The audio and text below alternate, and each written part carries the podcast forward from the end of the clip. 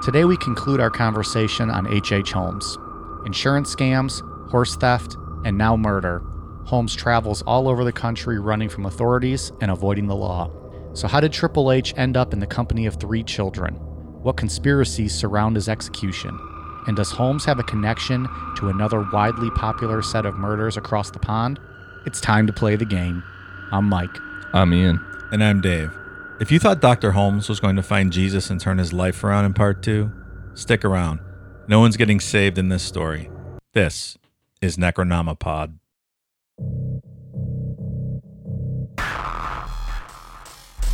Also new this morning, the body of a suspected 19th century serial killer who was born here in New Hampshire is being exhumed in Pennsylvania.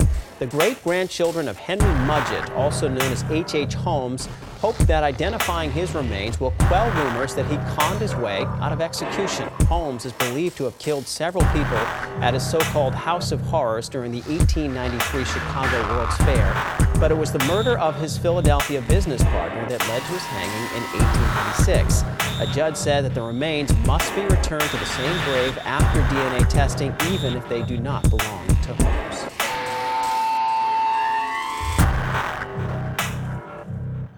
So, off the top, I apologize if I sound a little off tonight or if I'm a little quiet.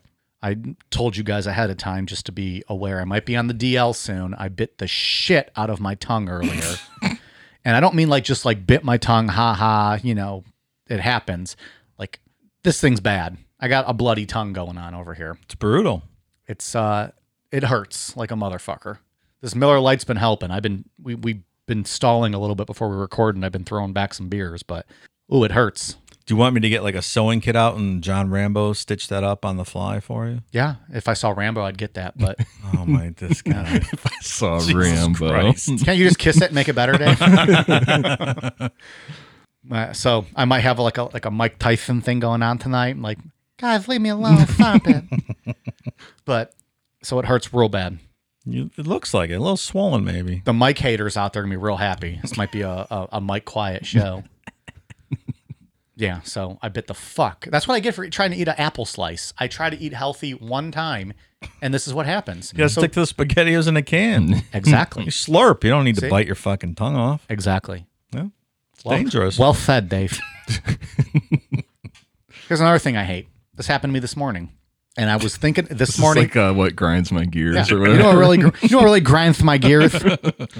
this. So this morning, I'm at the drive-through, of course, McDonald's uh, sausage, egg, and cheese bagel. No one's listening. No one cares. But so I used to work growing up at a convenience store, and I would work a cash register sometimes. yeah. There is an appropriate way to give someone change. You give them the coins first in their hand, and then you hand them the bills. right.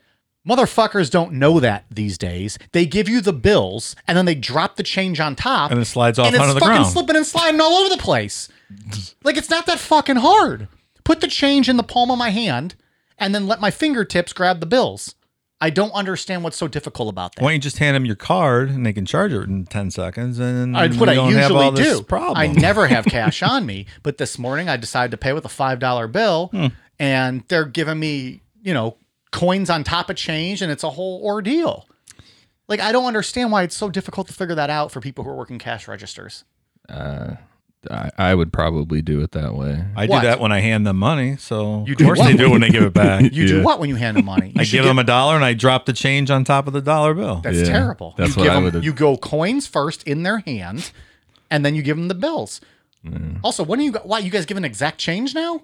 Sometimes. I mean, I don't use cash, but I'm I just don't saying often in my mi- either. in my but this mind. is one of the reasons why I don't use cash anymore. It's because I'm so flustered by this whole ordeal. Like if I get a fountain diet Coke, it's a dollar seven. So I give them a dollar and a nickel and two pennies. 'Cause I don't want 93 fucking cents to throw in my thing. First, you're the customer, so I think you have a little bit more leeway. Second, I think that's inappropriate. I think you should be giving them the change first and then give them the bill. I will try that going forward. But at I, the same I time, didn't know. if they're dumping it right into a register, it doesn't matter. When you're in your car in a drive-through, you're just trying to grab, you know, as they're giving it to you, and it becomes a clusterfuck. You put the Hmm. change in someone's hand first, and then hand them the bills. Have you ever been clinically diagnosed with OCD? 'Cause you have very strange views. On because I don't like to lose money. Because I don't like to lose money. I'm just asking the That's question. insensitive, Dave. I, I wouldn't even think. I wouldn't think twice about that. I'd be like, all right. I don't know. Maybe because I worked a cash register for so long, and you just, you know, I give change first. It's so much easier. I I promise I will do it the right way going forward. But it's not you. It's the it's the employees, the the the actual person who's giving you your change back that I have the issue with. They're just dumping it all into a register. Why don't you email the CEO of McDonald's and ask him to update his training So, look, program across all of their franchises? I've actually exchanged emails with Ronald, and we've discussed multiple training ways that people could get better. But it's not just McDonald's; it's every convenience store worker. wait. So you go to the mascot, not the E CEO. No, it's Mr. Ronald McDonald, who's the owner of the store. They named the clown after him. Anyways, the bagel was delicious. Yeah, you probably wouldn't love me if I worked at McDonald's because You I would can't- just give you you, the can't- dollars and then throw the change in your But I'm hand wondering, and be like, wh- go on your when way. did that become like the like? Mm-hmm. Think about that though. You're just dumping change onto these sliding bills, and the money's going to fall all over the I place. thought we were done. Still talking about this? yeah, it really fires me up. Do you complain like to the person and try to teach them a lesson on the spot? They so under- they wouldn't forget. they understand that I'm frustrated. It's not my job to train them. so you they- kind of have like a visceral reaction to to show them how agitated you are. Yes, they know I'm pissed if you do that. Yeah. Well, you know that they wipe, Usually, it's when I spit at them that they know. but then their nuts gets you know wiped across your breakfast though. Uh, no, 'cause they can't. Good, they couldn't get there that quick because it's it's one window. I drive it to the next. I grab my bag. Usually, I'm out the door. But they just have a code word they yell out, and their Oh. And they buddy wipes his and nuts they dip it across in, yeah. your Give me a little breakfast. sprinkle of that taint hair. Yeah. I don't fuck with fast food workers. No. I mean, I you know, That's I don't a, know. That's a hard rule. Of I'm just mine. saying, get better at your job. That's it. You have one job. Pass money back. Mm. That's all.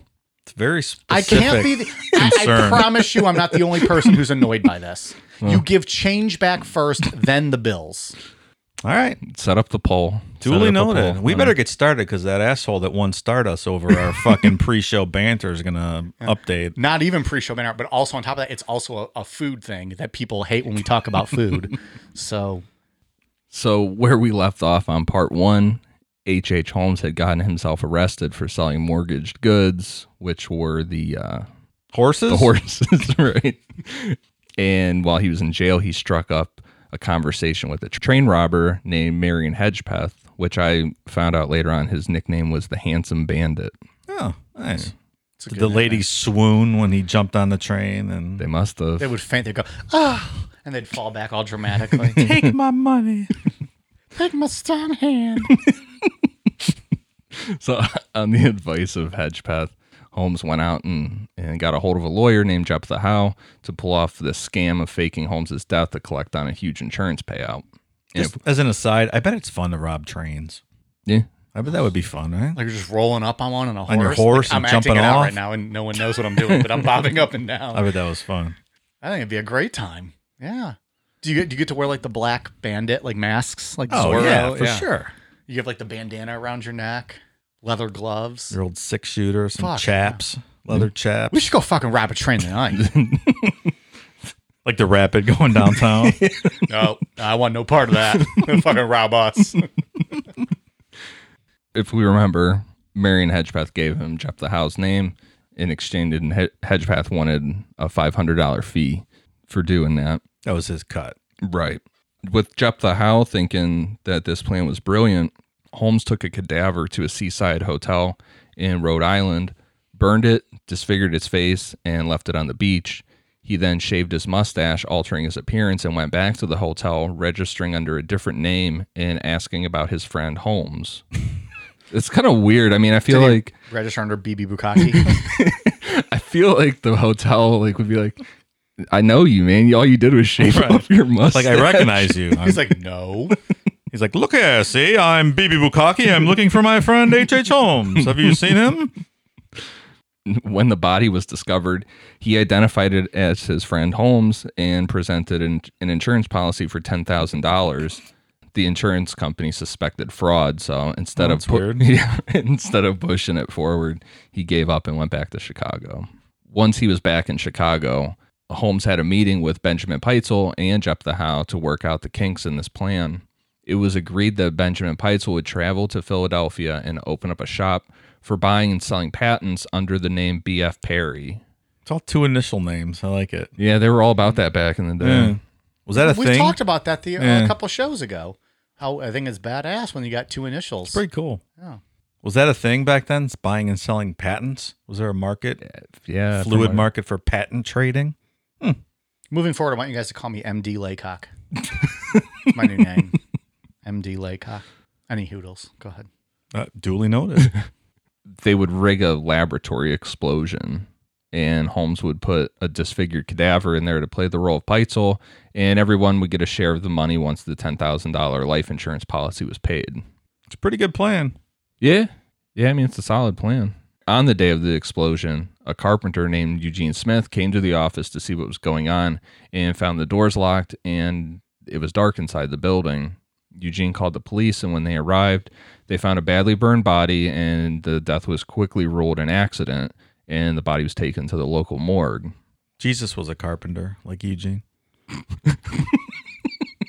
Pop up video. Just reminding everyone, I- Jesus I was didn't a know carpenter. that. I have that s- bumper sticker on my car. my boss is a Jewish carpenter. have you ever seen those? yes. I got two of them on my car. Everyone believes that, Dave. Yeah. Pretty cool. Gets me out of tickets. all kinds of stuff. So Holmes let that sit for, for 11 days. When the Philadelphia authorities started to search for relatives, Jephthah Howe quickly he just like swooped in and filed the insurance claim on behalf of Carrie Peitzel. The claim was paid out without hesitation. Uh, Jephthah Howe took his share of $2,500 and Holmes took the rest and he would be giving Benjamin Peitzel his share along with Marion Hedgepath's $500 fee for putting Holmes in contact with Howe. Finder's fee, if you will. Yeah, right.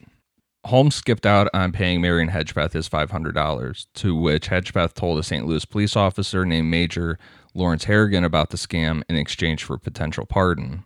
Harrigan notified an insurance investigator named W.E. Gary, who in turn contacted uh, a Pinkerton agent, and the investigation to find H.H. Holmes was started. Well, something tells me it was prudent that maybe he should have paid Marion. $10,000, I mean, You can four or five hundred, man. right. The other thing was that back what from what I was reading was that the like, the train robbers and stuff were seen as like the rock star kind of uh, of uh, of the criminal world at that point. So f- from what I was reading, it sounded like Holmes was like bragging up stuff. So there was other things that he was telling him outside of the scam that he was like, "Hey, I can." uh why don't you give me a pardon and I can I can get, spill the beans on this guy? All the more reason to pay the five hundred bucks if you were bragging Right. about all your criminal activity, right? Just pay the guy and move on. And wasn't the Pinkerton motto uh, "We never sleep"? So you don't want those fucking guys looking for you. No. The other person who didn't get paid was Benjamin Peitzel. Instead of using a cadaver, Holmes killed Peitzel by knocking him unconscious with chloroform and setting his body on fire. In his confession, Holmes implied Peitzel was still alive after he used the chloroform on him prior to setting him on fire. However, forensic evidence presented at Holmes's trial later showed chloroform had been administered after Peitzel's death. Hmm. So Mm-hmm. presumably to fake suicide, so to exonerate Holmes if he would be charged for murder in the future. So there's like one layer of this to set up the insurance fraud, but then a secondary backup layer If he got if he get caught that he doesn't get caught for the murder as well. right. Well, solid planning, I guess. Do you um do you think if you get chloroformed and set on fire, you wake up when the fire starts? I wonder. That's pretty fucking horrific. yeah. yeah. That's brutal. And I was read I don't think chloroform works like it does in the movies. I, I was reading it takes like five minutes to knock you out with chloroform. you don't just put it over their face and they're out in three seconds. Well, at WrestleMania 9, Giant Gonzalez used a chloroform rag on The Undertaker, and he went out in about a minute. took a minute. Yeah. All right, About well. a minute. And it's The Undertaker. He's a dead man, and it put him out. and it was a disqualification win for The Undertaker. He did sit up, though, like two minutes later and chase Go- Giant Gonzalez back to the dressing room. So I don't know, about a minute, I would say, based on my experience. Well, that's real life, uh, you chloroform. know, real life proof. Thank you, Everyone- thank you they for sa- that. The commentary said you can smell it like no other, and so probably the fans in the front row probably may have even passed out. I w- if I was in the front row, I would have sold it. I would have sold it. WrestleMania 9, Las Vegas. Caesar's Palace. What was Terrible. The, Oh, that's what was the date- terrible, terrible WrestleMania. what was the date of it? I I wish I knew that. I'd love to just fucking be your old brain man about it here and just give you that exact date. I don't know. Caesar's Palace is cool though. That would have been a good. Uh, It's a small venue though for WrestleMania, yeah. but it was cool. So why do we think he got rid of Peitzel? I mean, Peitzel was a drunk, right? Was he getting sloppy? He just wanted to get rid of him, or do you think he uh, was just kind of closing, closing shop and trying to get rid of all of his witnesses? Or was it Oh, just the thrill of another kill? Like, But he had been with him for a while. Like he was his But- right hand guy. I, but I don't know if that meant anything to Holmes though, did it? I Like, don't know. I know That's why I'm asking. more money for him, more in it for him. I, I, I'm- I'm thinking maybe it's like just the thrill of of doing this because what we're gonna get into next is like like serial killers all have their all of them have their like their berserker mode thing at the end where they just Yeah. it, where it just like clicks and they go all out. Um, this seems like this happens for him, but it's not with murder. It's with the scam like he goes into like this berserker mode of of this scam and just Mhm. blows this whole fucking thing up. Yeah. Holmes then told Benjamin's wife, Carrie Peitzel, that her husband was hiding out until things blew over, and he manipulated it- her into allowing three of her five children, Alice, Nellie, and Howard, to stay with him in his custody. Does uh, Doctor Holmes know how to take care of kids? no, he doesn't. Is that one of his specialties? Or you Oh, can take care of him, all right. and this is what I mean about like the berserker mode thing of just the scam because this is like this whole thing is just so outrageous, and we're gonna start talking about them traveling through uh, the United States and into Canada, and he didn't know how to take care of these kids, and he stuck out when he was with these kids. Like, So I wonder if the original premise was for him to kind of hide undercover with the kids, but instead of that, uh, the opposite happened. He stuck out because people weren't buying the story because he didn't appear to be a father-like figure. yeah, and there, I know there from what I the, some of the stuff I was reading was like he wasn't taking care of them. And so they were, they look dirty and Yeah, stuff. But then right. he's all dressed up and fancy. And it's like, wait, like he stuck Yeah. out. It's like here's this really Right. wealthy looking guy, and he's got these three kids with him that look like like homeless kids. You know, it's weird. Next business idea: H.H. Holmes Daycare Center. It's on the Sells first. It's on itself. the first floor of the escape room that we have upstairs. There you go. Check your kids. Go upstairs. Escape room. It's just a little bank vaults. You tuck, toss your kid in there at uh, seven in the morning. Lock it. Time releases at five when the parents come. Well, it's the escape room. When you get out, your kid gets out. so That's kind of like the combination of two. stakes stakes upped. when you get out, your kids out. Also, we s- every hour we slowly like less and less the oxygen in those vaults. so better get out. So what- so what if they like Spoiler alert: You're not getting out, and everyone's gonna die. fall- so if they like fall down the lime pit, then the kid gets thrown in the lime pit too. No, we just you just don't get your kid. Oh, they just stay in the thing. Yeah, oh, yeah. It's quite a business plan you got going. get out of our escape room. Get your kid back. So Holmes and the three Peitzel children traveled throughout uh, the northern United States and into Canada. Simultaneously, he escorted Carrie Peitzel along a parallel route, all while using various aliases and lying to her about her husband's death, claiming that Peitzel was now hiding in London. And it, it like I said, it just seemed like this game of dra- like stringing her along and having the kids with them. Yeah, that doesn't make much sense. Yeah. And he also kept lying to her about the whereabouts of her three kids because he would post them up in like these, and sometimes they wouldn't even be with him.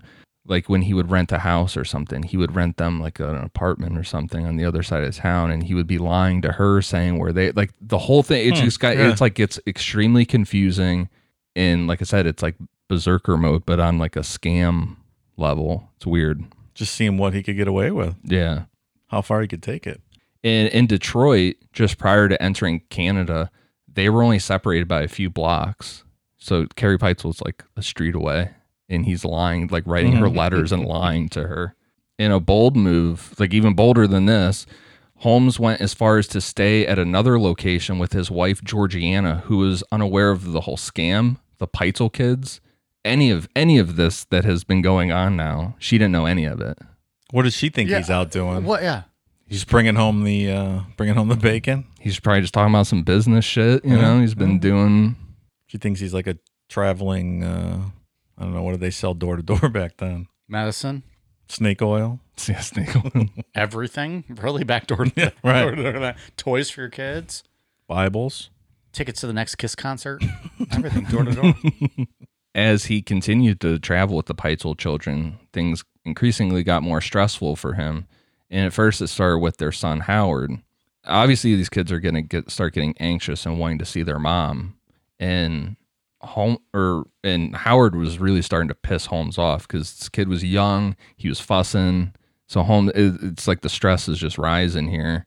And so Holmes rented a small cottage in Indianapolis and told Alice and Nellie that he was going to take Howard to go stay with Holmes's cousin Minnie for a while. If we remember correctly, Minnie was not his cousin, and Minnie's already dead. Right. So Holmes took the boy to the cottage and overdosed him on drugs he had bought from a local pharmacy. Did he write the script himself? He was a doctor. He probably mm, Comes in handy, right? Holmes then took a set of knives that he had sharpened that day specifically for this and dismembered Howard's body. And afterwards, Holmes burnt Howard's body in the cottage's stove. Jesus. This kid was young too. Very young. That's what I'm saying. Like he was getting fussy, like wanting to see his mom, and Mm. you know, That's fucked up. it's like, all right, well, I'm just, I'm done with this. I'm starting to think this Holmes guy's a piece of shit. Yeah, Like up until now, he was fine, right? just killed a couple I'm not. people. Gonna, I'm not going to say that, but I'm just saying. Like now, I'm starting to think he's real. It's not a guy I want to have a beer with. I'll end up. I'll end up his next insurance policy. Chloroformed. Yeah.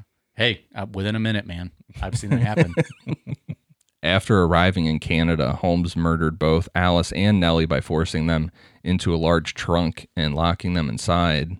He drilled a hole in the lid of the trunk and put one end of a hose through the hole and attached the other end to a gas line to asphyxiate both girls. And I saw that a couple different ways. Like some things said that he tricked them in there by like a, like playing hide and seek. I saw a couple of things like that Incredibly cruel. very cruel. This whole this whole stretch is like Does he ever kill anyone though, like in a not cruel way, like that we know of? Like Yeah. he gets off on that. I think. I still don't see what the point of all this is. yeah, like this is really this whole thing is extremely cruel. I mean, he's stretching. He's already killed Carrie Peitzel's husband, and he's telling her he's hiding out. And on top of that, he's stringing her along that the kids are alive and they're doing all the stuff. And meanwhile, he's killed the kids already, and I think the berserker mode is probably right. Like it doesn't serve any functional purpose. He's just yeah. gone off the deep end here at this point. it's like Ted Bundy going into the sorority house in Florida and how he just just just brutally murdered Yeah, all those yeah. girls within a span of like 15 20 minutes. Well, spoiler alert for our Ted Bundy episode. Jeez. I'm confident everybody listening now knows no that one has story. to. No one. No, no one has to listen to it anymore. Okay. But this is We're gonna- like we're- You're the can't- only one. You're the only one that doesn't know the Oh, story. I'm the Ted Bundy expert in this group. so we're gonna cancel Ted Bundy now that we had planned for next week. So. yeah. what do you, what do you kill those girls with? What do you use to kill all those girls? Well, they died. Yeah, but I mean, what did he use to kill them? Blood with? loss was their cause of death. blood loss. Blood loss was their Whoa. cause of death. What was the weapon? Well, what wasn't the weapon? I mean, fear. You could say fear, even. Fear. Fear was the weapon. Some could have been. It could have been fear. Any hoodles. So, Holmes. So that that's what I I feel like this is the equivalent of of Bundy Okay, doing. I get that. Yeah, we're not going to tell you either. You have to wait till the episode. Yeah, Oh, I didn't you, know. wait a couple of years till we get to it. I've written three books on Ted Bundy. Not worried about that. You just also told people we're gonna have to wait years for Ted Bundy. Now they're al- already unsubscribing. They're like, "Well, fuck! I've been here for Ted Bundy from the beginning." So after he he killed Alice and Nellie, he buried their bodies in the cellar of his rental house at 16 Vincent Street in Toronto. Holmes was finally arrested when he showed up in Boston on November 17th, 1894, after being tracked there by the Pinkertons. And he was arrested on an outstanding warrant of his horse theft in Texas. And he was given the option you can either plead guilty in Philadelphia for insurance fraud or go to Texas and be hanged as a horse thief. I wonder what he uh, what option he went with. They don't like horse thieves in Texas. I bet. That is immediate death. Yeah.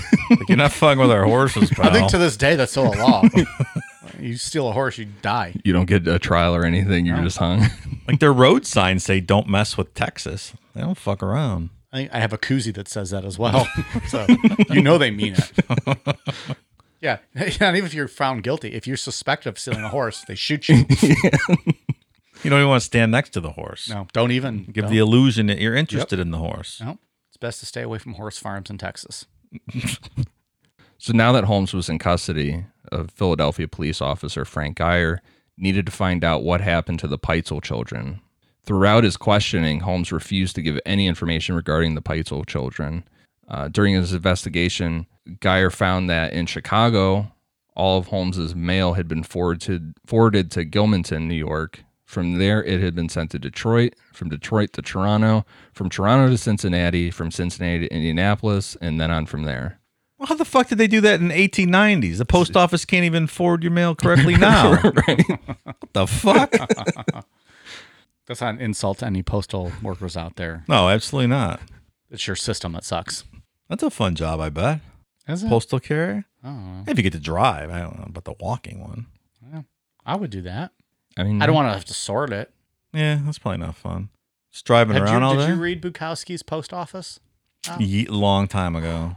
That's he hated that gig. It's semi autobiographical, Yeah, but yeah.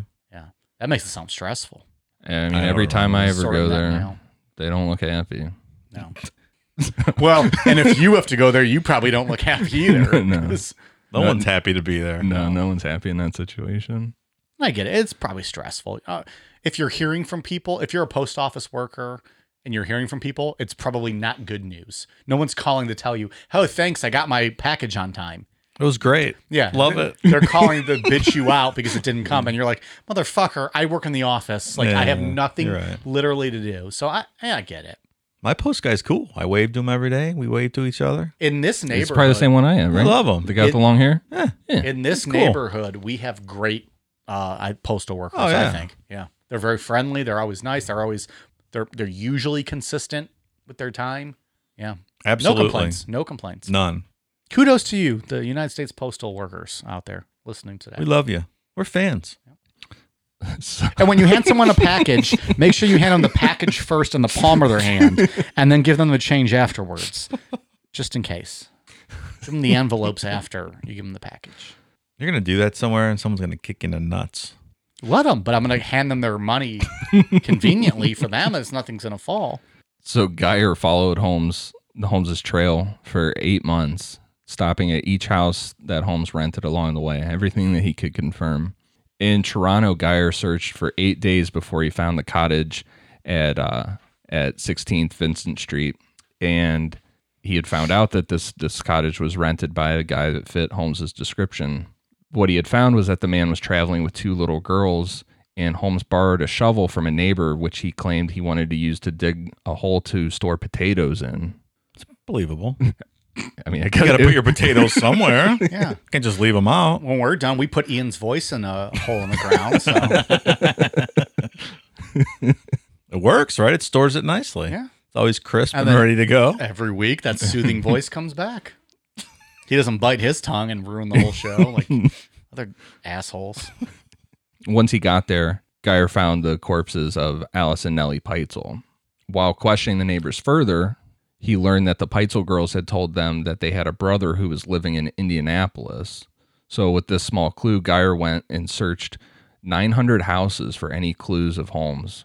I mean, he, this guy was like, like you said, like never sleep. Yeah, he's on the ball. Yeah. God damn. 900 900. fucking houses he searched. Yeah, he was finding Holy that, that shit. Howard Peitzel. Yeah.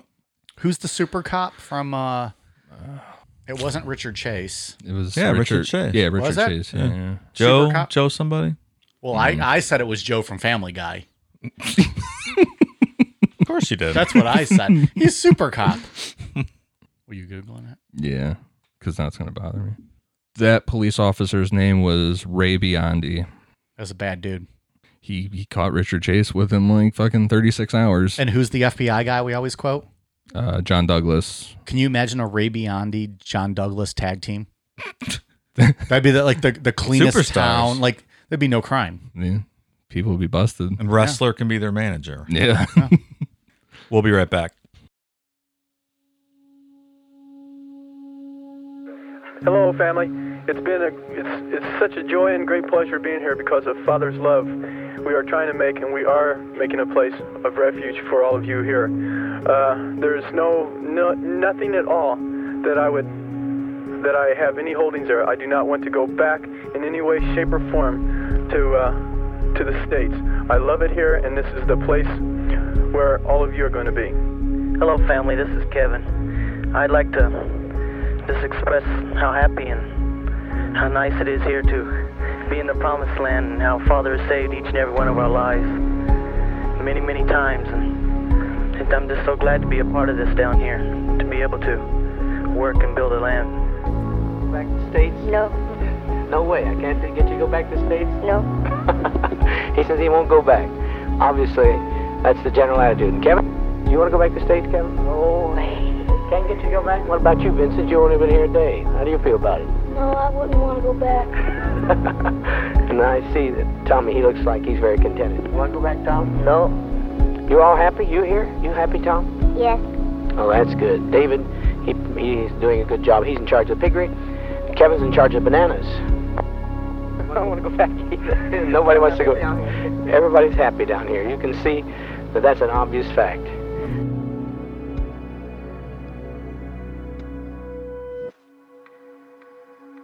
Introducing Promised Land, an in depth look at Jim Jones and the People's Temple, coming soon. Subscribe on Apple Podcast, Spotify, Google Play, or wherever you get your podcasts. So circling back, when the when questioning the neighbors, Geyer learned that the Peitzel girls had told them that they had a brother who was living in Indianapolis. So like we said, he went through and searched 900 houses for any clues of Holmes. Finally, in the suburb of Irvington, he found a house that Holmes had rented for a week, and all that Geyer was able to find was Howard Peitzel's uh, were small bits of bone and a few teeth in the chimney of the house, like uh, how it blew through the the stove. Oh. Mm-hmm. That's sick. Yeah, I don't know how they could forensically tell that unless they're like these are kids' teeth and we know what happened true. here, but And probably witnesses that saw the kid there. Yeah. So. Well, isn't there also a story about when he found the girls? Like he picked their head up and it slid off or something, right? So yeah, when he when Geyer was digging for the girls, he said, quote, the deeper we dug, the more horrible the odor became, and when we reached a depth of three feet, we discovered what appeared to be the bone of a forearm of a human being. And then he said when they picked them up, there was still skin and it's like their face like slid off. God damn. Like Man, he pulled her up by the forearm. it's unbelievable. Ima- What does that look like? Like, imagine seeing that in real life. Yeah. No, How do you process that and like just go on with your day after that? I don't know, man. Your fucked up tongue almost made me pass out. Yeah. He does not like seeing a bit tongue. Uh, well everybody in discord was talking about the new netflix documentary the that the new series what is it the uh gabriel, Gabriel. yeah i'm two episodes in on that and that's everybody every nurse that they've interviewed that was a part of that or like the response team or everything that's what they were all like never seen anything like that before i'll never see anything like it again it's just absolutely haunting so i'm I can't watch that. And you- sure that stuff sticks with yeah anything like that is gonna you mentioned Discord available patreon.com slash necronomicon. It's a party, twenty four seven. It really is. never it's, ends. It's an ongoing thing, man. It's fucking awesome. Just a bunch of people talking about how cool we are. I love it. Well, they get into some wild conversations, man. Sometimes I log in there and I see what they're talking about. like, nope, this ain't for me. this ain't for the guy who knows nothing about this shit. They're like, Mike, what do you feel about this uh, 17th century axe murderer? He's like, I don't know. Just slowly log out, come back later. Like that that Howard or uh, Howard that Homer Simpson meme where he just backs into the bushes. that's, that's me. So, following the discovery of Alice and Nellie's bodies in, in Howard in July of 1895, Chicago police and reporters began investigating Holmes's building in Englewood, now locally referred to as the Castle. Though many sensationalized claims were made, no evidence was found which could have convicted Holmes in Chicago of any crimes.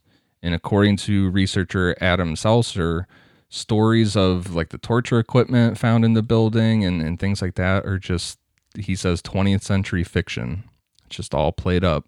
So I think everyone's perception of this story is really not accurate. According to that that historian that did that wrote that wrote his book, And there's not really any contemporaneous police reports, right, from when they went into the house, other than what did they find? Like two two bodies in the basement, enough bones. right? I think two. So yeah, I mean, he was up to something because he there.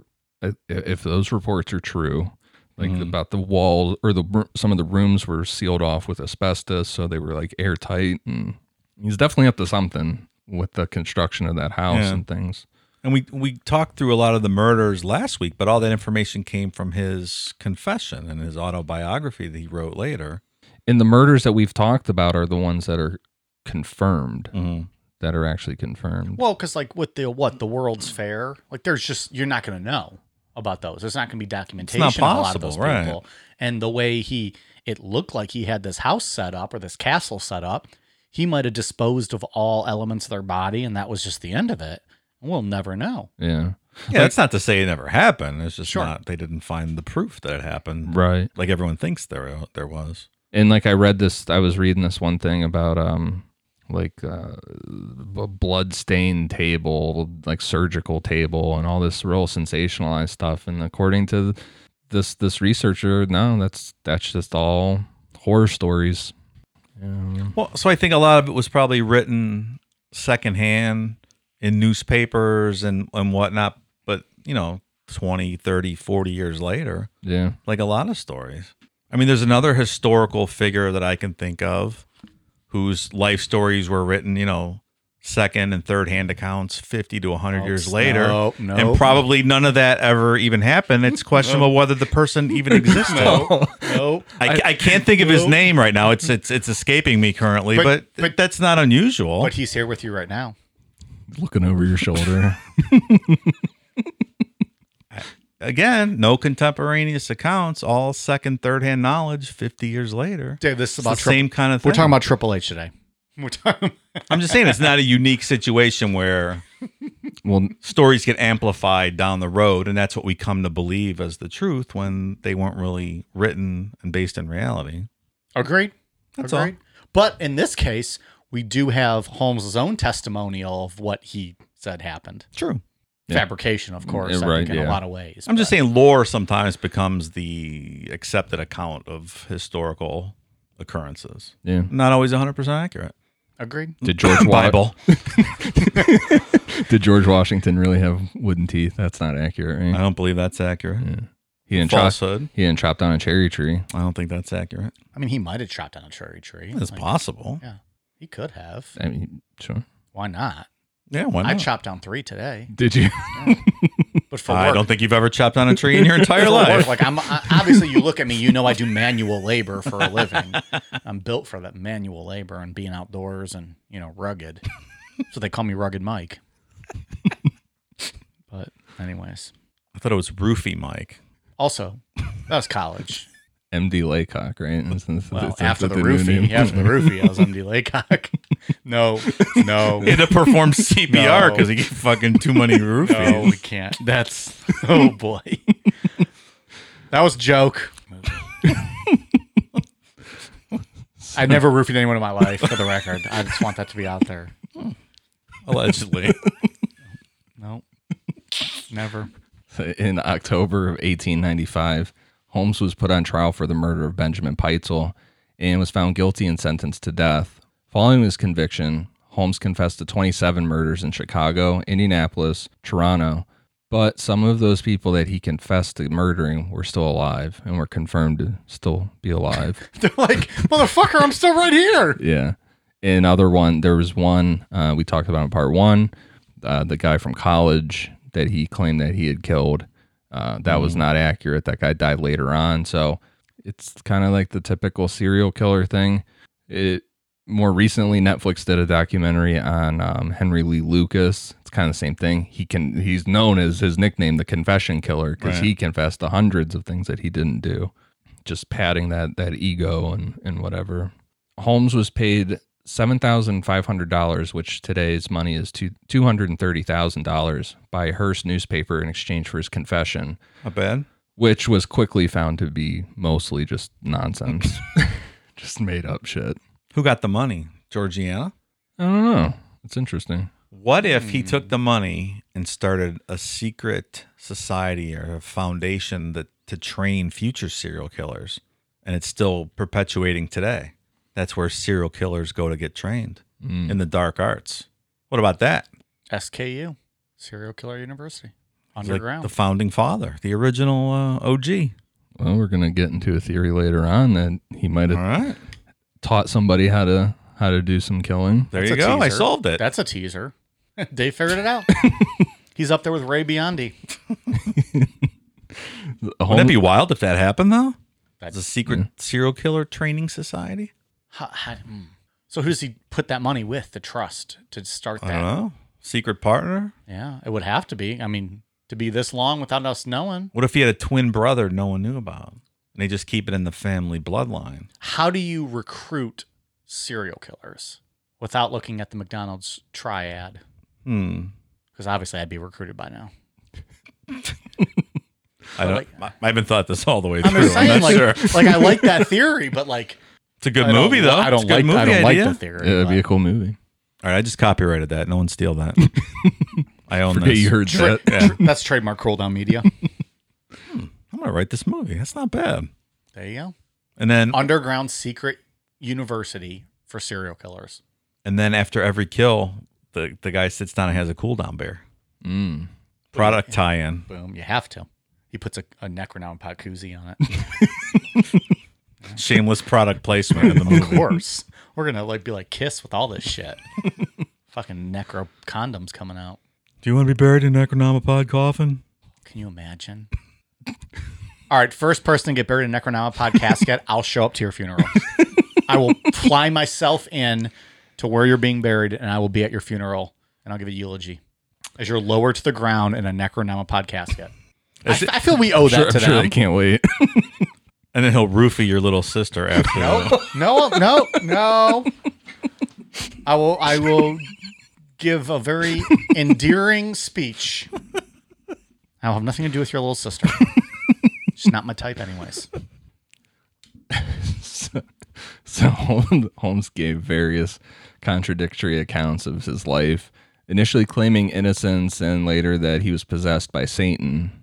His um the amount that he lied made it very difficult for researchers to figure out what was the truth based on his statements because he kept going flipping back and forth. While writing his confessions in prison, Holmes mentioned how drastically his facial appearance had changed since his imprisonment. He described his new appearance as, quote, gruesome and taking a satanical cast. Hmm. And he wrote, he was now convinced that after everything he had done, he was beginning to resemble the devil. Striking resemblance. Look for this quote. Whatever the devil looks like. Yeah, that but in his famous quote that is always out there is uh quote, I was born with the devil in me. Mm. Well, Yeah. maybe so. Okay. I don't believe in the devil. Well, how could you? I mean, if you're not believing in a God and Jesus, you're not believing in the devil. That's, that's true. I think it's a consistent statement from Dave. Absolutely. You might not agree with him, but he's consistent, folks.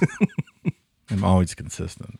The castle itself was mysteriously gutted by fire in August of 1895.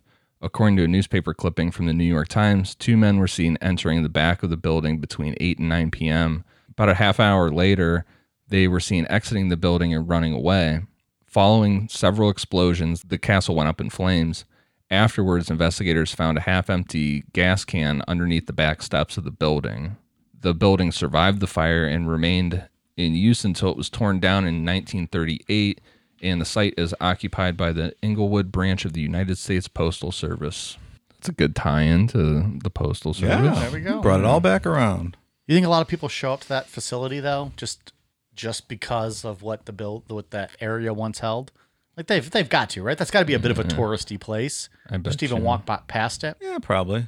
Do a little digging, maybe. I I would be willing to put money on it that there's like some kind of Chicago murder tour that drives you past that and past where Gacy's old house used to be. That was torn down too, but they probably Yeah. drive you past it. and the Capone's Valentine's Day Massacre, all those cool places. Yeah. Yeah. So, do we think it was a cover up, b- burning the building? I don't know. They didn't really get to do a lot of investigating before It's it pretty was quick. Yeah, it was burnt down really quick. Like you think maybe Holmes had that planned? Like if I get caught, It's not, you know, how much would it pay to, or how much would it cost to pay a couple of kids in Chicago to burn it down? It's just like a backup. but he would have had to plan, Plan. that ahead of time though. yeah, for sure. So you got you got to get someone that's going to be trustworthy. True. Yeah, I mean, and he had the the he was paid seven thousand five hundred, so he had more than enough money to pay somebody to, to do it. I think so. I absolutely think so. Probably, right? That's yeah. Or was it more of like a neighborhood, you know, we don't want this in our neighborhood No. deal anymore? I Probably don't, not. I don't right? think so. To protect everything, as much time and money as he spent into building that thing, he had to have an escape plan. You would assume, but it could. I th- I could see it being people like, man, we don't want this shit here too. I don't know. But People did get they weird know, about but that. did they did they know at the time what all it might have? it quickly had, went like- around. It, it became the, Yeah. the murder castle thing. Got circulated pretty quick. But then why so sneakily? And then there wasn't like it doesn't sound like there was a big like uproar of like yeah we're burning this bitch to the Yeah. Mm-hmm. ground. Yeah, I don't know. I don't know. It seems more likely that it was it was premeditated. Yeah, quite possibly. hide all everything he put up. I don't know. With as much meticulous planning as he did, I, I feel like you would have had a, probably an escape plan. people get weird with that structural stuff. I was watching that Pazuzu Al Grand documentary not Yeah. long ago, and so they tore down the house after a while, and like the whole fucking community came out like it was like a fireworks celebration to watch them tear down the house. I mean, if you live in the neighborhood, I don't know, you don't want that shit in your neighborhood. I don't disagree, but the way this was done, like it, it wasn't celebrated. It was they tried to do it. It looks like sneakily. Yeah. I don't know We're not going to know, but yeah. what. uh Fuck, his name escaped me. The Cleveland guy. He had the three girls. Oh, um, Castro, yeah, Julian Castro. Julian Castro. They tore that house. They down. tore that house Yeah. down, yeah, and they put put a park up. But that was like a big thing. Like, Well, the cops yeah. the cops blocked off the house for a while. They uh, and then there was like a, a, a like they did, made sure no one was gonna. I mean, we're talking a hundred years later, but no one was gonna get to the house. And then they bulldozed it down and put a park up in this place. Maybe that's a future episode too. Oh, that is one hundred percent a future episode. That is not a hometown hero, but a hometown hero episode. Absolutely. We can use uh, what, what's the guy's name that that rescued them? Oh shit, yeah. Oh fuck, what's his name? Well, he didn't Charles rescue him. Ramsey? He didn't Yeah, rescue Charles him. Ramsey. when the girl ran out of the house, she ran. Yeah. He would just happen to be like in the street, like in, by his porch, and she ran to him Yeah. and said, "Help me, help me." He did. That's a crazy because they're all still alive, and Mhm. some of them are. I, I don't know the story for all of them, but like one of them's on the local news now every day, Yep. looking to the missing persons report. On May 7th, 1896, Holmes was hanged at the Moy Menzing prison, also known as the Philadelphia County Prison, for the murder of Benjamin Peitzel. Until the moment of his death, Holmes remained calm, showed very few signs of fear or anxiety or, or anything. He asked for his coffin to be contained in cement and buried 10 feet deep because he was concerned about grave robbers stealing his body. Because that's something he would do for insurance claims. right. He- no one's using me in an insurance scam. He cement me in there. Holmes's neck did not snap. Instead, he strangled to death slowly, twitching over 15 minutes before being pronounced dead after 20 minutes. That's fucking awful. So, That's brutal. If Mike was there, he would have cut him down and taken him home and lived at his house. I, I would not. I would not let him suffer like that for that long. That's yeah. Come live with me, Holmes. I'll, I'll spoon feed you the rest of your life. that means someone tied the knot wrong, right? Isn't that what Well, there's that means definitely usually? a glitch. Yeah, there's got to be. I, I wonder if somebody did that on purpose. But that's the other- I was just gonna say. Like at that time, like who? Yeah. Like if you're just like motherfucker, I don't like you. because that, that wasn't um, from they had a system set up, from my understanding, where it wasn't like you just put somebody on a chair and kick it. They, they had like an elaborate thing set up specifically for this where the chair would or the platform would drop and it would create enough force to just Yeah. kill you. So, Or like the gallows weren't tall enough. Something wasn't constructed. Something went wrong. So I wonder if somebody's like, "Yeah, I'm going to tie this a little, little loose and let Yeah. Oh. you, uh, let you suffer a bit." It's horrible. That's yeah, that's gotta be crazy. Do we Like, know? You just feel yourself dying. Yeah. oh yeah, I mean, 15, minutes. it's a long. Fifteen to time. twenty minutes. Mm. What are you thinking about? Like, what do you? I don't know. Do you think man. he instantly went paralyzed? Like his neck didn't break though. Probably like, is not. he trying to grab, or is he just hanging there? Well, you usually tie your hands. yeah, they behind tie your hands back. behind. But I your mean, like, back. is he is okay? That's true. Is he wiggling? Is he moving? Is he? they said he was is twitching. but it well, he's twitching probably involuntarily. Is he trying to do something? I, I don't know. That's just what mine mine goes I to. don't know. That's awful. Do we know if he repented and accepted the Lord Jesus Christ as personal Savior You're going hard on it. Did not it did not say. before he died? David did not say. Okay. Oh, I was just, I'm just curious There's no. There's no. because if he evidence. did that, then he gets to go to heaven and be reunited with all the people he killed. And It's nice that God does that. and They can all be together again, yep. I mean, you're not wrong. Uh, right? Ted Bundy did it. Jeffrey Dahmer did it. And they're all now in heaven with the people that they ate. So it's nice. Speaking truth. I'm just pointing out the absurdity. I'm just of, trying. I'm trying to write in life my on this head- planet. I'm trying to write in my head the responses on social media that I'm gonna have to give out tomorrow or when this episode is out to the people that are gonna come at us for the Christianity. I'm not questions. judging. I'm just asking the question. You know what? I'm great at this. I'll just give out like a nice PR statement and be like, the views expressed by Dave and next Just are go not ahead and cut- shared by Necronomapod. Cut that promo now. I did not express a view. I just asked a simple question. That's why I'm just working it out in my head. It's working it out in my head. we'll hire you an intern eventually. I got in big trouble when I told said last a few weeks ago that Jesus touched my butt. So. It wasn't I didn't get in big trouble. Oh. It really wasn't that bad. like was it real? They Ne- were having. never mind. I'm just gonna let, Nope. let it go. Moving on. Yeah, we need to fucking hire a press secretary for the show. I'm sure their first thing they'll just give us all our things that we should calm down on talking about. Yeah, and we'll tell them to go fuck themselves because they work for us. We're gonna talk about whatever we want. You clean it up, motherfucker. So Holmes is dead. He was hung. Following up on Marion Hedgepath, he did receive his pardon for letting Holmes or giving up Holmes. So they let him out. Good on him. Yeah. He did not stop robbing things though. And on New Year's Eve 1909, Hedgepath was shot and killed by police officer Edward Jabarek during a holdup at a Chicago saloon. So So he turned his life around when he got out of prison and made the most of his time on earth. yeah. hey, we don't know if he was guilty or not. It was a shoot up at a saloon. It's true. Could have Wrong been an place, innocent wrong time. bystander. Yeah, it's very true. It was my understanding that he was robbing the place, but It's your understanding, but it's not your knowledge. The whole uh, if Holmes would have just paid that five hundred bucks, Yeah, he the might guy- have just went on for and never been caught. He wouldn't Ever. have needed to rob again. he w- I don't think Holmes would have ever been caught if he didn't go through that weird berserker mode of whatever the fuck snapped in his brain to do that elaborate scam and string everybody along. He was slick up Yeah. until that point, Yeah. working Well, that's probably undercover. the thing, though. You build that confidence, and then you just Think you're think you can get away with invincible. all that Yeah. shit. Yeah. True. I would have never thought this was going to be more of a scam story than a murder story. Yeah, yeah. It's crazy how he twisted his own narrative to be like a, s- a- a crazy serial killer based on maybe the lies he told and in, his confessions. and he's at least a serial. He is a serial killer 'cause he killed nine people. Right. But what I But- mean is like when you think of H.H. Holmes, you think of like Right. the castle, you think of the torture devices, you think of all these bodies. Meanwhile, the, the whole story we've told is well, he's a scam artist. He's, Yeah. an- you know, he's He's a scam insurance artist that fraud. killed people. But like the, the killing people was just like a side hobby. Yeah, His passion was scamming people. and and a lot of the killing is just to further the scams and get ahead, Yeah. or if they got Like or if not he even got sick of them. Yeah, like that wasn't even like his his motivation. It was just like I need to keep doing this to protect myself for Yeah, you know whatever. Scams and there's I things wanna- that'll argue that he did it out- all that stuff out of pleasure too, but I don't know what how much of that's sensationalized or Right. or what probably a little pleasure out of it. I mean, you're stretching a guy to death. if that's even true Well, I'm gonna s- accept that as the truth. I've decided to accept that one as the truth. because that comes from his confessions.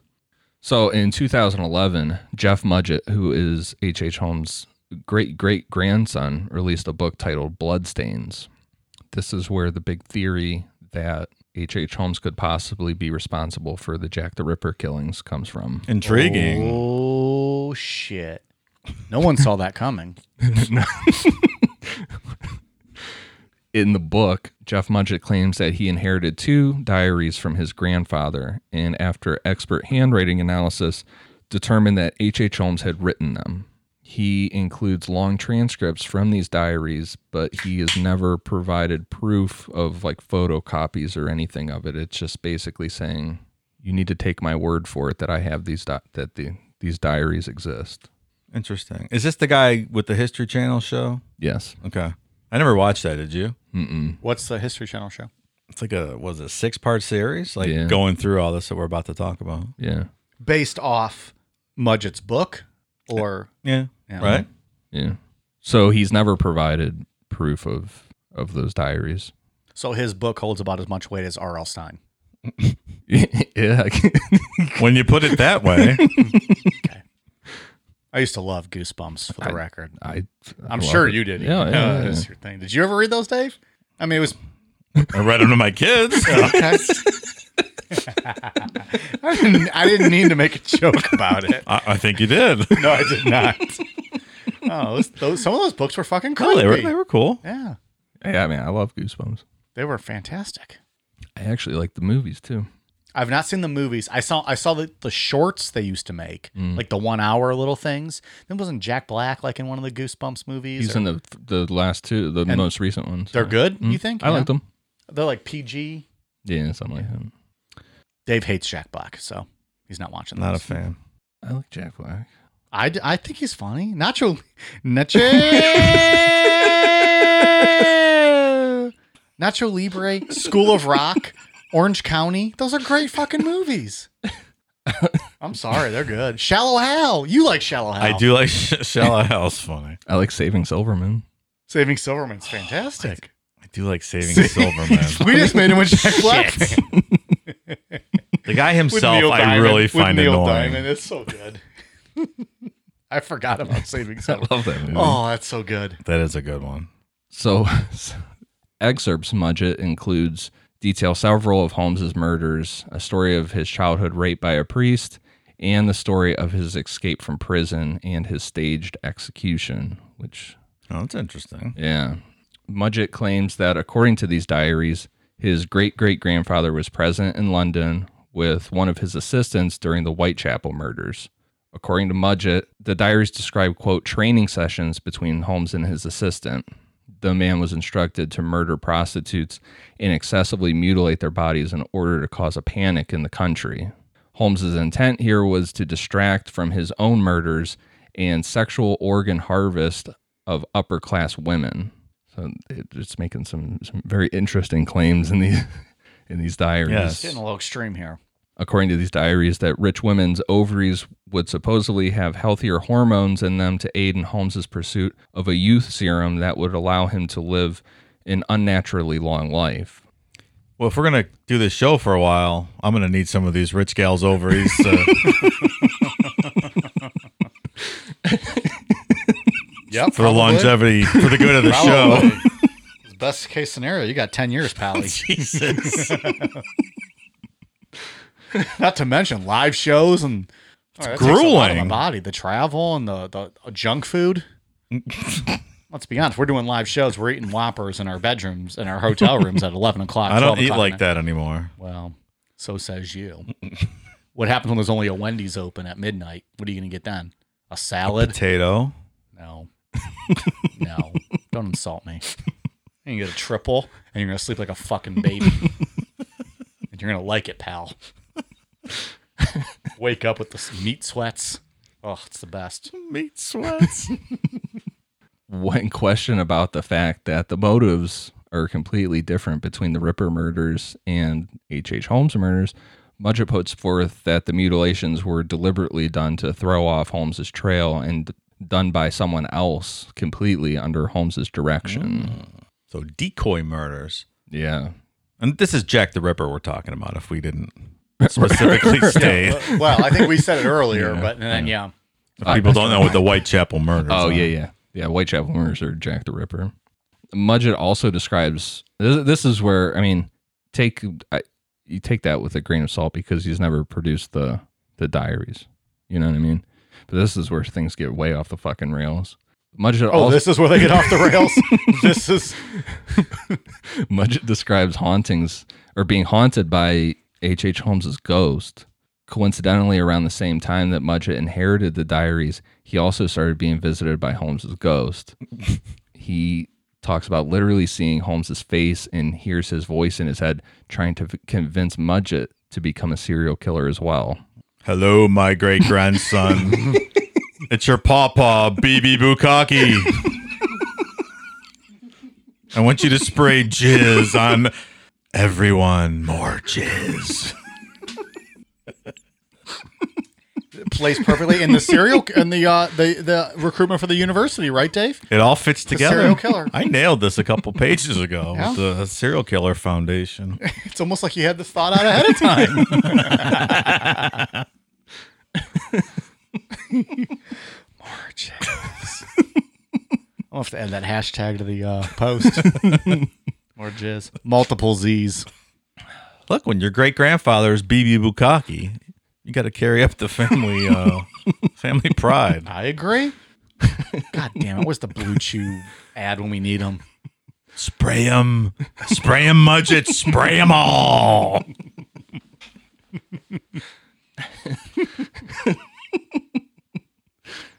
My stomach hurts. Hose him down, Mudget. so in the book he gets into doctors explaining the hallucinations and attributing them to um, an equally coincidental development of a brain tumor and periodic life-threatening seizures the illness threatens mudgett's life throughout the book and at one point he's given a terminal diagnosis but the tumor just disappears around the same time that mudgett solves some mystery surrounding his ancestry it's amazing. it is amazing. Almost. Completely coincidental. Um, so believable that story. I think so. yeah. It's the work of the Lord, Dave. he works in mysterious ways. You're just piling it on for yourself I now. know. at this I know. point. What at this point, whatever. You hear that theory and it, it's like, oh, that sounds good. And then you read what the book's about and you're like, oh, wait a second. right. this is nonsense. What's it called? Bloodstain, bloodline, Bloodstains. bloodstains. Hmm. I don't know if I'm buying it, Mike. What do you think? Yeah, I'm gonna go no. I actually think Holmes's own confession holds more weight than his fucking grandson's. Like, I, Great great grandson. yeah, his great great grandson, who literally is just trying to make a buck off this. I mean, I don't blame him. I would. Oh, yeah. Uh, Yeah. Okay, maybe. I don't know. You know, I also read that. Um, I don't know if it's this guy's. Would it be his grandfather? One of Holmes's sons went on to become like the city manager of Orlando, Florida. Really? Yeah, it's interesting. Yeah, that's a little fun tidbit. the city manager? Yeah, What does that mean? like a mayor. Oh, some, like the mayor. some- yeah, some towns have city managers, Hmm. similar to a mayor. Which doesn't surprise. I mean, this guy has fucking kids all over the country, probably. With as Probably. much as he traveled and good But looking. he guy no, he was a legitimate mudget from that first marriage. from the first marriage. Mm. Yeah, with uh, Clara Lovering, right? Right. Yeah. Good for him. It's interesting he kept mudget. Maybe you want to take your mom's name after the Oh, I don't know. whole. I mean, uh, Mudge is an ugly name, I think, but it's better than like you're not gonna take the Holmes name, right? I mean, like take his mom's maiden name instead of Mudgett. I mean, don't people eventually find out Mudgett was Holmes' real name? Maybe not. Maybe, but it's Maybe also not. still associated just with Holmes, right? Yeah, I guess. Hmm. it's- Yeah. I don't know. Mm. I mean, I'd probably consider it. they had like what's his Jeffrey Dahmer's brother, David. He just changed his name completely and just disappeared off the face of the earth. He's like, "Fuck this." Probably uh, would do the same. He probably walked Exactly. off the side of the flat earth and just fell off, right? That's what I would do. Fell down to that Or I like, would just pyramid join, I would area. just join my Scientologists in Clearwater. Mm. I don't know. I'm a Scientologist flat earther, so I become that. I'd appreciate your guys' respect and not ask me any more personal questions. Thank you. in 2017 due to the allegations in the book that Holmes had escaped execution. His body was exhumed for DNA testing due to his coffin being contained in cement because they actually did that for him. His body was found to not have decomposed normally at all, really. His clothes were almost perfectly preserved, and his mustache was found to be completely intact. That's awesome. Yeah. God damn. They used his teeth to identify him, and it was H.H. H. Holmes. Yeah. How So- strong were the allegations that he actually escaped execution that they were going to dig up his grave? Well, like Dave said, there's like this, there's a History Channel show and stuff. I mean, there's money behind that theory of the of So him there was being Jack enough- the Ripper. that like who led that? Do we know like who led that like endeavor to like let's dig up his body and I mean, just got to get some judge to sign off on it. Yeah, really. Yeah, I guess so. I mean, we're talking like clearly this guy is dead. Even if he didn't die then, he's dead already because we're a hundred plus years past. Yeah. So But it I'm would just have made for- wondering- But I'm wondering. But as a judge, what do you what are you thinking there? You're gonna get some money out of it, or like what's what's the? What's the downside? What do you? Well, I'm care? just wondering what evidence was presented that made this judge go, yeah, okay, there's enough merit. the evidence is, uh, Judge, we can do a part two of this whole series if it turns out that H.H. H. Holmes is not buried in this crypt. I guess. Did they take any pics of his body? I, would tried to look imagine for that. I so. couldn't Yeah. find it. That's what I want to see that fucking See that mustache, on, after like, a a 100 skull years. on this- you know. That'd be wild. He probably used beardology, I'd imagine. Yeah. Style it with some beer allergy. yeah, that's why it lasted so long. You could use it in an ad campaign. after a 100 years, H.H. H. Holmes still uses beardology. See? Yeah, what what was it? It was uh Z- the Zodiac. Um, my stock went way down with the History Channel. Remember they in those emails that came out, they they tried to talk the one suspect into being a part of their documentary. yes. And when he said no, they were like, "Well, fuck you, we're gonna do it anyways." Right. Yeah. So History Channel is uh Not history. no. It used to be good. It's been a while. So what? I don't know. What are our final thoughts? Can I go first? I'll go first, and you guys take it from there. Yeah. This story is not at all what I thought it was going to be. Like I thought H.H. H. Holmes was just like the serial killer who had the murder castle, and there was bodies everywhere, and he was just uh like a good looking, I don't know, guy who can who can Talk women into going to the house. Yeah, and- women, but it wasn't just women; it was men too, and and got him into his castle and and killed and tortured him. And then we do this story, and he's just a fucking scam artist with insurance. Yeah, And he killed what at least nine people, maybe thirteen. it's probably somewhere in more. that, Yeah. But you know, he killed all these people, and but you, it's like a it's like a subplot, and we don't know even know the the for sure number. And so it seems like a lot of his legacy was based on his own confession, where he maybe tried to inflate his own ego. Well, it worked. and it worked because to this day you think H.H. H. Holmes, you think murder castle serial killer. That's right. He's he's an insurance scam artist. That's my thoughts. I, I agree with that. I think he ended up writing his own narrative, and uh, you know, Yeah, and he, wr- I think the multiple confessions confused it enough to where people couldn't really figure anything out. I, th- I mean, I think the number some, I, th- I, th- I think that it's more than nine. I don't think it's anywhere close to the two hundred. I think it's somewhere in between that nine and twenty-seven number. I would agree with that. Yeah, seems right. I mean, you are what survives you, right? And that's how he wanted to be remembered, and he made it happen. Yeah, I, I'm sure he did a great job of disposing of bodies and getting rid of them that no Yeah. one would ever find. So who knows? Two hundred, probably not. Twenty-seven, you know, seems likely yeah. within that range, nine to twenty-seven. And we did Ed Kemper. He obviously tries to to create his own narrative of things, but w- in the future, we're going to get to some that are like this. With Henry Lee Luke, like they'll extremely exaggerate things and really, really try to make up this myth aspect. When, when we get into like Henry Lee Lucas or Pee Wee Gaskins, But did those kind of guys. like uh like a Kemper, he didn't necessarily lie about his number. He just kind of bulked up his story to make it more entertaining. Yeah, Correct. and he liked Like- to make himself seem like a good guy. But he didn't lie about his kills, No, which I think in the end is the most important thing. Like you want to know the number and Mm-hmm. try to identify the bodies and make sure that there's, you know, closure on that end. yeah, we haven't really covered anyone yet that's lied about the bodies, but when we get to Until Hen- this one maybe. Yeah. When we get to Henry Lee Lucas and Pee Wee Gaskins, especially Pee Wee Gaskins, man, he comes up with some stories. We've gotten About quite a few himself. requests for him. Yeah, too. he, he'll be a good one. Be a lot of country Mike in that. I got a lot, a lot of Pee Wee Gaskins quotes. We've that are I've been good. trying we I, I don't want Country Mike to come back. I The don't- fans do. Hmm. Yeah, well, They love that fucking guy. yeah. I don't know. Hmm. He might have drowned himself in a swamp in Florida. I don't know. He might not be back. We'll see.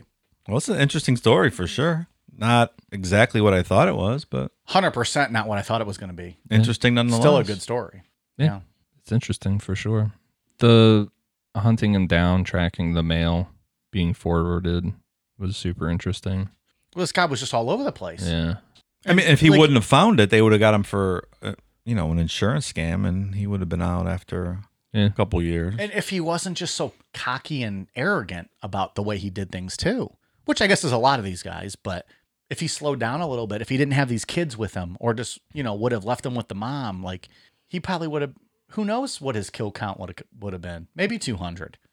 Yeah, I mean if he uh Cuz if he didn't have the kids with him, he would have never killed them and that would have never drawn more attention. should have just paid Marion Hedgepath his five hundred That's right. dollars and none of it would have That's right. happened. Also Mm, Fucking that. cheapskate. it's the cost thrill, ya. it's the thrill of the scam, man. So, I don't know. That's all I got. That's Triple H, That's all I got. King of Kings. All right. Ian, you got any last thoughts on this one? Nope. You you put some time into this. You got anything else? We got it all out. Yeah, yeah. Dave, any last thoughts on H.H. H. Holmes? No, I think we covered it. Yeah. It still baffles me. Like this was not the story I expected. That makes it more interesting. Yeah. No, I agree. Like Yeah. we we told the truth. It's just weird going into it. It was different than what I expected more than any other story. All right, let's get to some Patreon shout outs. First of all, uh, correction from last week. Uh, we owe an apology. I uh, mispronounced the name of one of our patrons, Brett Doucette. So apologies to Brett. He uh, let us know. I may not have said that name correctly. I was after about 15 and a half Miller Lights. So apologies. Brett, thank you very much for uh, being a patron and uh, being on Discord also. New patrons we got this week Kyle Barber, Nina Vieira, Emma Nystrom, Jody C., Megan Thompson, the player formerly known as Mouse Cop, Kim R., Crystal Chouse, Madeline Healy, Allison Reinard, Daniel McPherson, Sid Neal, Devin, Terry Schramm, Sarah Samuel, Destiny Smith, Angel, Cheyenne Moore, and Misty Starkey. Thank you guys very much for signing up for Patreon. We appreciate your support. Ian, what do you got? For iTunes, I have one for Mayor McDick Cheese. Love that guy. Came around, he changed it from a Yeah. one star to a five star. Glad to see him come around. Thanks, buddy. So he takes back what he says. So thanks, man. Hell's Hamster, Zack Attack 7357, Cheyenne Moore 95, Corey BP, Frankie 2692010, Big Audio, Tasha Yasha 516, and then Sarah K from Cleveland. And she says that the next time she is white girl wasted on $7 pitchers of Miller Lite, she'll dedicate it to her favorite true crime trio. Seven dollars. Where are you? What fancy establishment are you drinking at? Are we a true crime trio? Is that what we Sure. become? Apparently. Yeah. We'll have to go drink with this Sarah Kay. Find some uh, five dollar pitchers of Miller Lite. Though We could probably find cheaper than that. you're getting I think. overcharged. And then I just wanted to sh- uh, give a shout out to uh, to everybody that left me some five stars on the Promised Land uh, iTunes one. Boom. Thank you. Coming soon. 25 star reviews on them. on That's the a little trailer. presumptuous, isn't it? Based on the trailer, it might suck donkey That dick. might be the boringest Yeah. shit ever. Jesus. Hope you guys like potatoes. Dave, what do you got? From Twitter, Sam Pluck in Perfect Blue 89. From Instagram, Corey Ann Smith, Christina Ann Palacoy, and Glitter Lizard. Isn't that your uh, hot cousin, Mike? Glitter Lizard? the husband with those big giant arms that could crush your head like a little peanut? Yeah, Jeremy's got some big arms. He's my Like- drinking pal. So is Liz. Really, I've known her since the day she was born. Fun fact. Well, thanks, guys. I'd like to see him put you in a headlock with those big fucking biceps. That'd be awesome. We just drink together. That's about it. you just want to see me in pain all the time. Well, you know. Um, shout out to Liz and Jeremy. Um, so I think that's it. Yeah. Good show. I had You- fun. Of course you did. You had a good time over there. I had to answer for all your Jesus jokes now. I I didn't make jokes. All I did was ask pertinent questions. I don't know why you would miscategorize uh, what I had to say tonight. I don't, I I'm don't not appreciate it. Categorizing anything, the responses might. Take your fucked up tongue and It's it's actually go pound salt. Although, well, the Miller Lite made it feel better. So I guess, I guess that's it. Twitter, Instagram, Facebook, YouTube. We are at Necronomipod. Hit us up if you got any uh, suggestions for topics. We're always keeping a list. Um, we appreciate uh, you know any feedback you have to give to us, and we just like hearing from you guys. So um, reach out to us. All right, you guys ready for a cold on beer? Cheers.